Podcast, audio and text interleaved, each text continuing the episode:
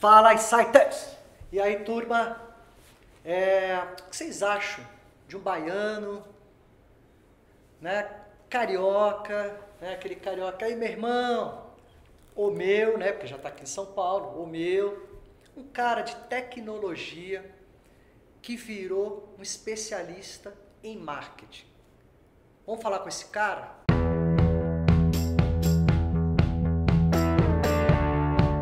Pedro, obrigado por você estar aqui com a gente, compartilhando aí suas histórias, compartilhando o seu tempo. O Pedro é um empreendedor, é um cara estratégico. A gente vai conhecer hoje também o momento que ele está vivendo, as soluções que ele participa. Mas mais do que isso, vamos conhecer aí toda a história, que eu acho que vocês vão curtir muito, gente. Obrigado mais uma vez, você está aqui com a gente.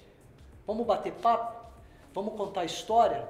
Bom, Anderson, primeiro eu queria te agradecer pela oportunidade de estar aqui batendo esse papo com essa moçada. Que isso. Acho o trabalho que, que você faz, enfim, super importante e espero colaborar um pouquinho também nessa linha aí. Né? Então, estamos aqui para bater esse papo aí. Opa, legal. Moçada. Cara, é, quem é o Pedro? Conta aí para a turma, deixa a turma conhecer o Pedro, conhecer um pouquinho da tua história. E aí vamos entrar depois aí para a gente poder entender toda a tua trajetória no mundo do marketing. Bom, o Pedro hoje está com 63 anos, viveu aí já uma boa parte da vida. É, enfim, acho que eu tive uma vida extraordinária até aqui. Sou uma pessoa bastante feliz. Tenho uma família muito querida. Né? Enfim, estou casado pela segunda vez. Tive um primeiro casamento do qual tenho dois filhos que já são grandes e enfim, esse é o meu núcleo familiar, a minha esposa, esses filhos, tenho dois cachorros. Oh. Sou ciclista, pedalo 200 quilômetros por semana, é, isso é uma coisa que ajuda a colocar minha cabeça e meu físico no lugar. Que legal! E tenho esse hábito já há 20 anos. É surfista também, galera, ó. É ou não é? É, fui surfista quando era jovem, porque eu morei um bom tempo entre Salvador e o, e o Rio, e quando vim para São Paulo, o surf para mim acabou, porque Mas eu ia para praia. aqui, pô. É, eu, eu ia para praia aqui em Maresias, a, a, terra do Medina, só que era uhum. uma dificuldade enorme de tempo para chegar lá e voltar. É. Eu acabei trocando o surf pela corrida. Legal. E pela corrida com a bicicleta, nadar e tal. E a bicicleta hoje é a sua paixão. E é, a bicicleta é. Porque a bicicleta é, é, um esporte que não te machuca se você não cair da bicicleta. Claro.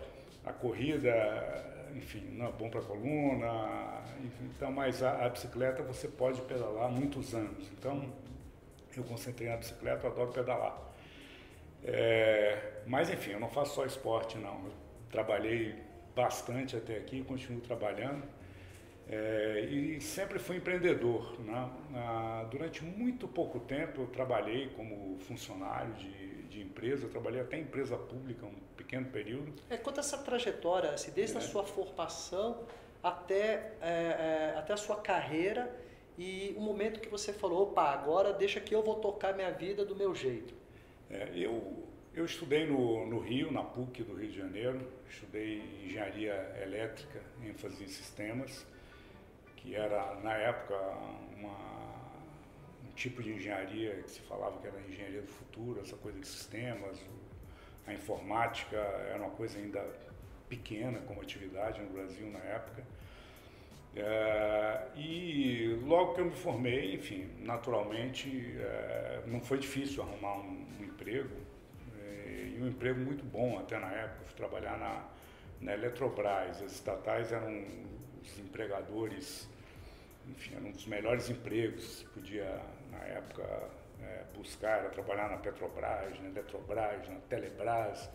Enfim, as estatais eram muito fortes no Brasil, na, no começo da década de 80, né? Uhum. É, e eu trabalhei lá durante aproximadamente é, quatro anos, né? E pedir demissão, né? Ah, era uma coisa que ninguém fazia na época, pedir demissão de uma empresa dessa. É, e resolvi voltar a estudar, né? eu, eu já tinha feito mestrado, fui fazer doutorado e comecei a empreender. Meu primeiro empreendimento foi aquela história, eu, eu não fui empreendedor por opção, eu fui empreendedor porque eu não me adaptava nas oportunidades de emprego que existiam, eu não, não gostava, enfim, tinha muita dificuldade de me adaptar. Não era a sua praia? Não era, não era a minha praia. E aí comecei a trabalhar fazendo consultoria. Consultoria de quê? De resolver problema, né? Usando tecnologia. Em paralelo eu, eu gostava muito de comunicação, então eu estudei teatro, estudei cinema.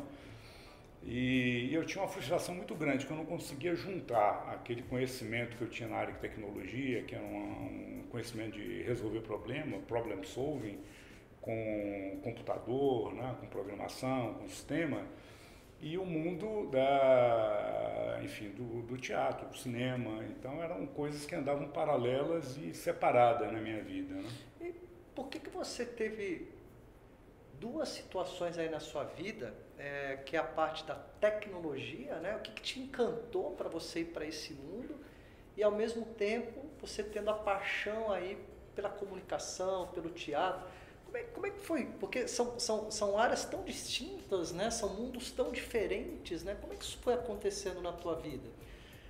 É, é engraçado, porque é, quando você estuda no ensino formal, você, você vai se tornando um animal acadêmico que vai evoluindo no tempo. Sim.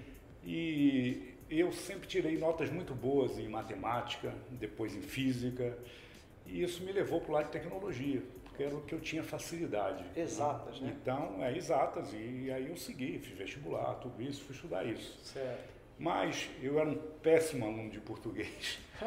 é, eu achava muito complicado aprender português, porque não era lógico, uhum. mas eu gostava de escrever. Olha. Então, é, academicamente eu não tinha sucesso, mas eu gostava daquilo. Certo. Isso foi, acabou me levando para o teatro né, e acabou me levando para estudar cinema também, mas nada acadêmico. Né? Então, assim, eu acho que eu não seria bem sucedido como um, sei lá, um estudante de letras, talvez, certo. um estudante de cinema. É, e, e, fui um bom estudante na área de tecnologia, né? Hum. Então, é, essa coisa do ensino formal é muito louca, porque às vezes acaba te levando numa direção que não é tudo que você gosta ou tudo que você quer.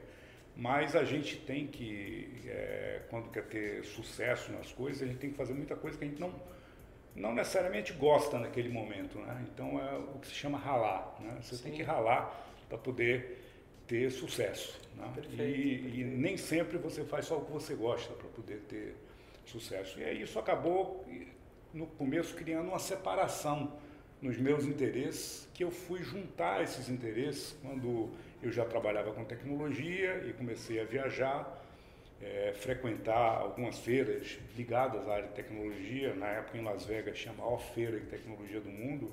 Como que chamava? Chamava-se Condex. Essa feira, inclusive, ela teve aqui no Brasil durante alguns anos como uma, uma sucursal dessa feira de Las Vegas. E lá eu, em 1989 e depois em 1990, eu, observe, eu vi o, o nascimento de um negócio chamado multimídia. E multimídia nada mais era do que você pegar os microcomputadores pessoais que existiam na época e eles começavam a falar que em, ano que é imagens. Isso? 89 e 90. 89, né? quando, quando vocês nasceram aí? Fala com a turma da produção aqui, Dani. 2000. 2000? 97. 98. É. E bom, aí? Que então, mundo aí? Que mundo é, Bom, uh, quando vocês nasceram, já tinha internet no Brasil nessa época não existia internet. Então a internet só foi é, começar a operação comercial no Brasil em 1995. Né? Então antes disso não existia internet. Né? Celular também não. O celular é, é, da década de no, 90 também. Né? Uhum. Então é, hoje em dia você não, não se imagina sair de casa sem o seu celular. Né? Você então, sai sem carteira, mas não sai sem celular. É, você sai sem o Amex, mas não sai sem o celular. então, enfim, o celular realmente faz voltar para buscar. É, você não esquece mais, é, não tem não. isso, mas está no bolso.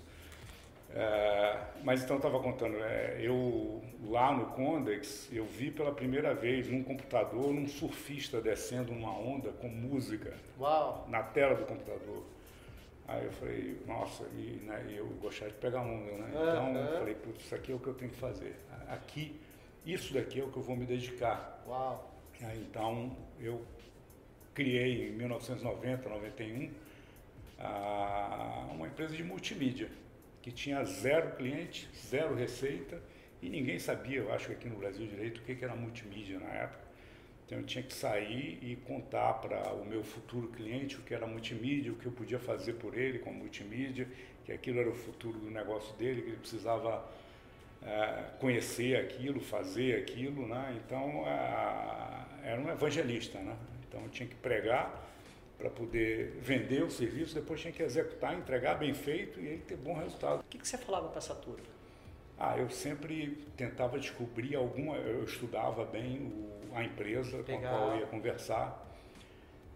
Principalmente eu tentava descobrir algum problema que aquela empresa tinha e eu criava algum tipo de demonstração para atacar aquele problema e fazia daquilo uma coisa é, interessante, agradável né, e que apontava a direção de uma solução. Nem sempre tinha solução, mas que apontava a possibilidade do uso da ferramenta. Então, por exemplo, eu ia conversar com um banco e às vezes o banco ele tinha muita dificuldade para vender o crédito. Né? Então, eu ia mostrar como que o crédito poderia resolver problemas das pessoas com a multimídia e como que o, o cliente poderia comprar o crédito do banco com aquilo. Ou então eu ia conversar, por exemplo, com uma, uma rede de fast food eu mostrava que eu poderia acabar com a fila, desde que a pessoa chegasse e, enfim, pudesse fazer o seu pedido na tela. Hoje em dia isso, isso existe. Normal. É normal e tal. Mas, lá Mas na época, né? é, era assim, era uma coisa muito, uh, muito nova, né? Uhum. E, e, inclusive, quando surgiram os primeiros uh, iPhones, né? a gente já sabia que tudo isso poderia ser feito na tela do iPhone, mas a gente já estava numa etapa bem mais adiantada. A gente já tinha uma empresa, já trabalhava, enfim, com, com marca digital, tudo isso. Mas é, tudo isso que a gente faz hoje, que a gente chega no aplicativo de casa, você entra, sei lá, no iFood, escolhe alguma coisa e a comida chega até você de acordo com o que você pediu. Enfim, imagina isso na década de 90, né? Cara. Isso não, é, não passava pela cabeça das pessoas. Então, levar a mensagem de que isso existiria um dia, de que isso começava com uma tela em que a pessoa podia fazer um self-service num local e que não precisaria entrar numa fila para poder fazer isso. Ela chegava diante do guichê e já pegava o seu pedido pronto, né? Isso é um exemplo na área de fast food. Então, a gente tinha, com multimídia, a gente tinha solução para muita coisa, né? E, mas você acabava fazendo o que o mercado queria te contratar. Então, nossas primeiras encomendas significativas, projetos interessantes, foram CD-ROMs. Então a gente fez, por exemplo, o primeiro CD-ROM do Almanac Abril, né? que era uma coisa que todo estudante tinha lá, um livrinho e tal, em que quando ele começava a pensar em fazer vestibular, ele usava aquilo para poder escolher a sua profissão, se preparar, o que estudar, tudo isso, né? E aquilo passou a estar num CD-ROM. Ele botava no computador e interativamente ele é, enfim, ele poderia ter aquele conhecimento, né? Uhum. Ah, então a gente fez muito CD-ROM, a, editora Abril era o nosso maior cliente na época, né? CD-ROM para exame, para, enfim, várias publicações, né? Ah, Empresas também começaram a, ter sim, o CD-ROM? Sim, sim. Quais foram as, as empresas que você gerou solução em cima disso? Olha, uh, por exemplo, se você olhar hoje o que as pessoas fazem na, nas ATMs, na época as ATMs não eram assim. Né? Uhum. Basicamente você apertava botões físicos. Né? Então a gente fez uh, vários desenhos de ATM, isso acabou depois virando projetos com internet, acabaram virando os primeiros sites uh, do, dos bancos. Né? Ah, enfim, a indústria de automóveis também, na época tinha um salão do automóvel, a gente começou a fazer ah, algumas aplicações de multimídia para demonstrar como as novidades dos automóveis, né, dos carros, a gente começou a trabalhar para a GM, depois a gente já com a internet, a gente fez o primeiro lançamento de um carro na internet no Brasil, que foi o lançamento do Astra. Olha. Né, e, enfim, e que por aí vai, isso, né? mais ou menos? O lançamento do Astra, se não me engano, foi em 98, 97, 98. A internet ainda estava bem começando aqui no, uhum. no, no Brasil. Mas a gente fez, é, acabou contratando os primeiros, ah, as primeiras propagandas mais permanentes, que eram através de banners, no UOL. Né? Que o UOL começou em 96, em 97, 98, a gente comprava para a GM a home do UOL. Né? E a, ali a gente lançou o Astra na home do UOL. Né? Então, a gente não só fez o site do Astra, enfim, mostrando todo o, o lançamento do carro, mas também a gente começou a fazer propaganda. E aí, isso acabou gerando a oportunidade de, em 1999, a gente lançar a primeira agência de internet do Brasil, que é a agência Clique, que acabou sendo uma empresa de um sucesso muito grande, é, enfim, talvez é, uma empresa icônica aí do, do, do, marketing digital no Brasil. Né? Quem estuda propaganda certamente ouviu falar da agência Clique. Então, enfim, foi um, é uma época de, de, que a gente viveu, de o, o mundo se transformou e a gente estava muito ligado a essa transformação, como ela ia acontecendo. Né? Primeiro com introduzindo multimídia, depois introduzindo internet, depois criando uma internet, é, enfim, usando os recursos de propaganda digital, né? que começaram através de propaganda nos grandes portais, né? É a época em que talvez a empresa mais bem sucedida do mundo, na época era o Yahoo e a American Online. O Google estava sendo criado ainda nessa época.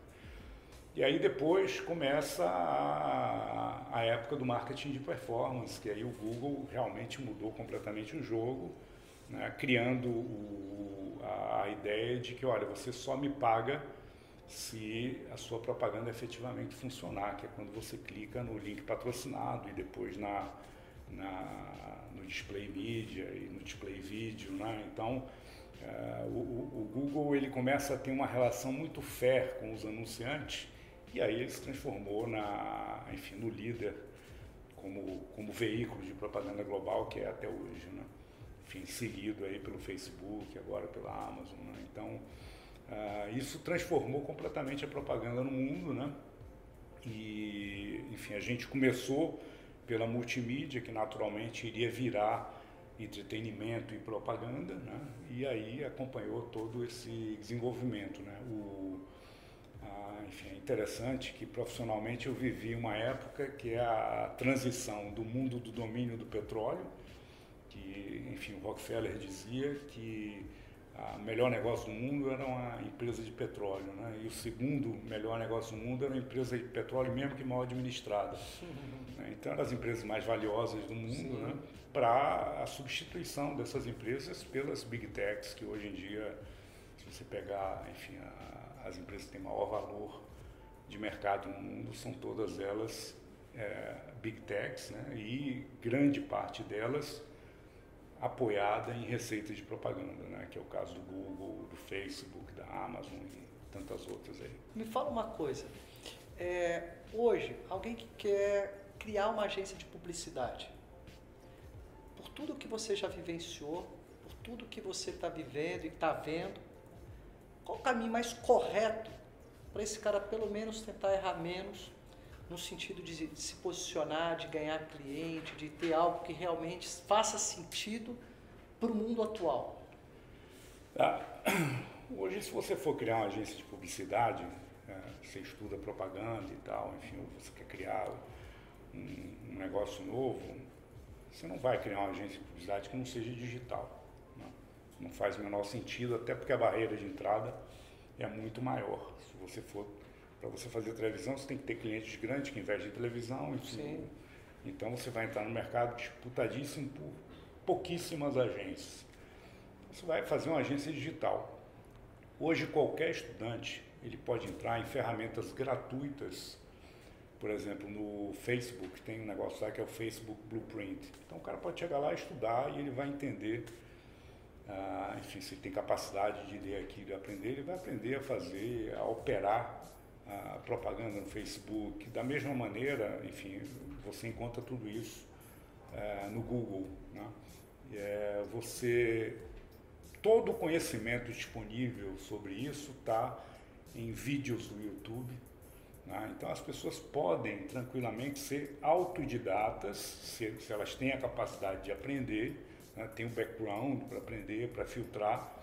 A, o, o, a informação está disponível para você transformá-la em conhecimento e aí começar a praticar isso. Né? Também existem, enfim, centenas de, de, de, de cursos sobre como fazer essas operações. Então, se você vai fazer hoje uma agência, é, muito provavelmente o, o, caminho é fazer uma agência de, de, de marketing digital, é, olhar para e-commerce, porque a, a pandemia nos ensinou que não existe mundo sem e-commerce, uhum. é, senão você não come, a comida não chega na sua casa, você não tem acesso aos bens que você quer.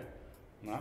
Então, no mundo em que você fecha um shopping center durante 15 dias, durante três semanas, em que você fecha o comércio, né, em que os restaurantes estão fechados, que é uma realidade que a gente acabou de viver, ainda está vivendo, e com ameaça de continuar vivendo, se vier uma terceira onda aí. Né? Então, esse mundo não existe sem e-commerce. Né? Então, quando você linka o marketing digital com o e-commerce, esse ecossistema é o ecossistema do presente. Uhum. É o ecossistema que vai se desenvolver daqui para frente, né?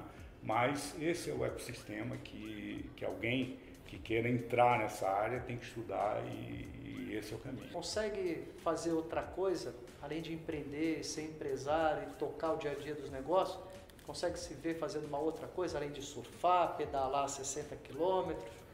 Vale a pena ser empreendedor? Dá um, dá, dá um recado aqui para os nossos amigos eu não, eu não conheço outra realidade, né? Uhum. Então, assim, eu, eu até, uh, enfim, eu vendi a minha, uma, uma, agência que eu tive, que foi fundada em 1999, a agência Clique, em 2007 a gente vendeu a agência, e depois de um tempo que eu cumpri a época de earnout e tudo isso, eu trabalhei durante um ano e pouco, dois anos como executivo, e para mim foi muito estranho, né? Ah, porque... É, ah, eu acho que, enfim, tem muitas pessoas que entram em organizações, trabalham como executivos, são muito bem sucedidas, uhum.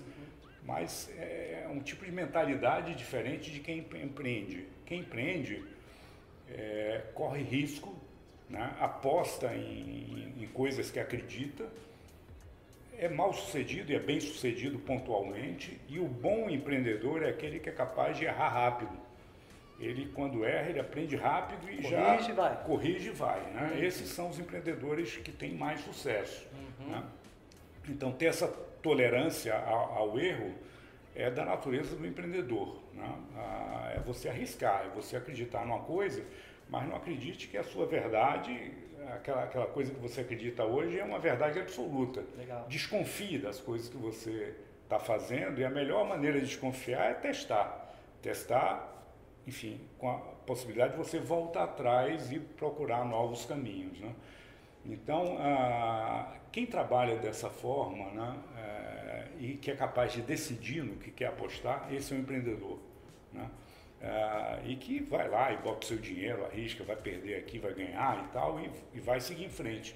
É muito diferente da, da, da carreira de executivo, em que você tem lá um orçamento para cumprir, você tem metas, você segue ali um, um caminho mais, é, digamos assim, mais processual, né? e que você pode ser muito bem sucedido com isso e, e gerar muito, resultados muito positivos para o negócio para o qual você trabalha. Não é o seu negócio que você pode levar para cá, para lá e tal, não sei o quê, para contratar gente, enfim, é, investir, comprar coisa, vender e tal. Não é é muito diferente do, da, da coisa de empreender. Né? Então, você perguntou, ah, se eu me vejo empreendendo? Claro, é, e, e, empreender tem vários é, aspectos, né? É, então, por exemplo, esse trabalho que você faz, que é um trabalho de tornar disponível ah, conhecimento para quem quer empreender, para quem quer se desenvolver, desenvolver esses negócios, você está fazendo um grande empreendimento aqui, você está investindo né, num, em levar esse conhecimento, você está dividindo, isso vai construir riqueza, muita, né? muita gente vai ser bem sucedido com isso.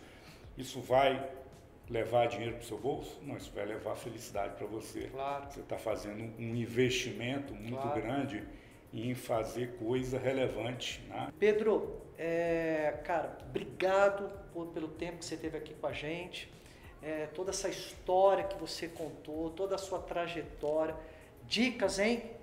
Acho que ficaram aqui dicas assim valiosas para quem quer empreender. né? Então, gente, é, só- a gente só tem que agradecer aí você estar aqui com a gente no canal e toda a sorte do mundo lá em Ibiúna. Gente, Sites, obrigado. Só coisas boas aí para vocês, tá bom? Valeu, gente.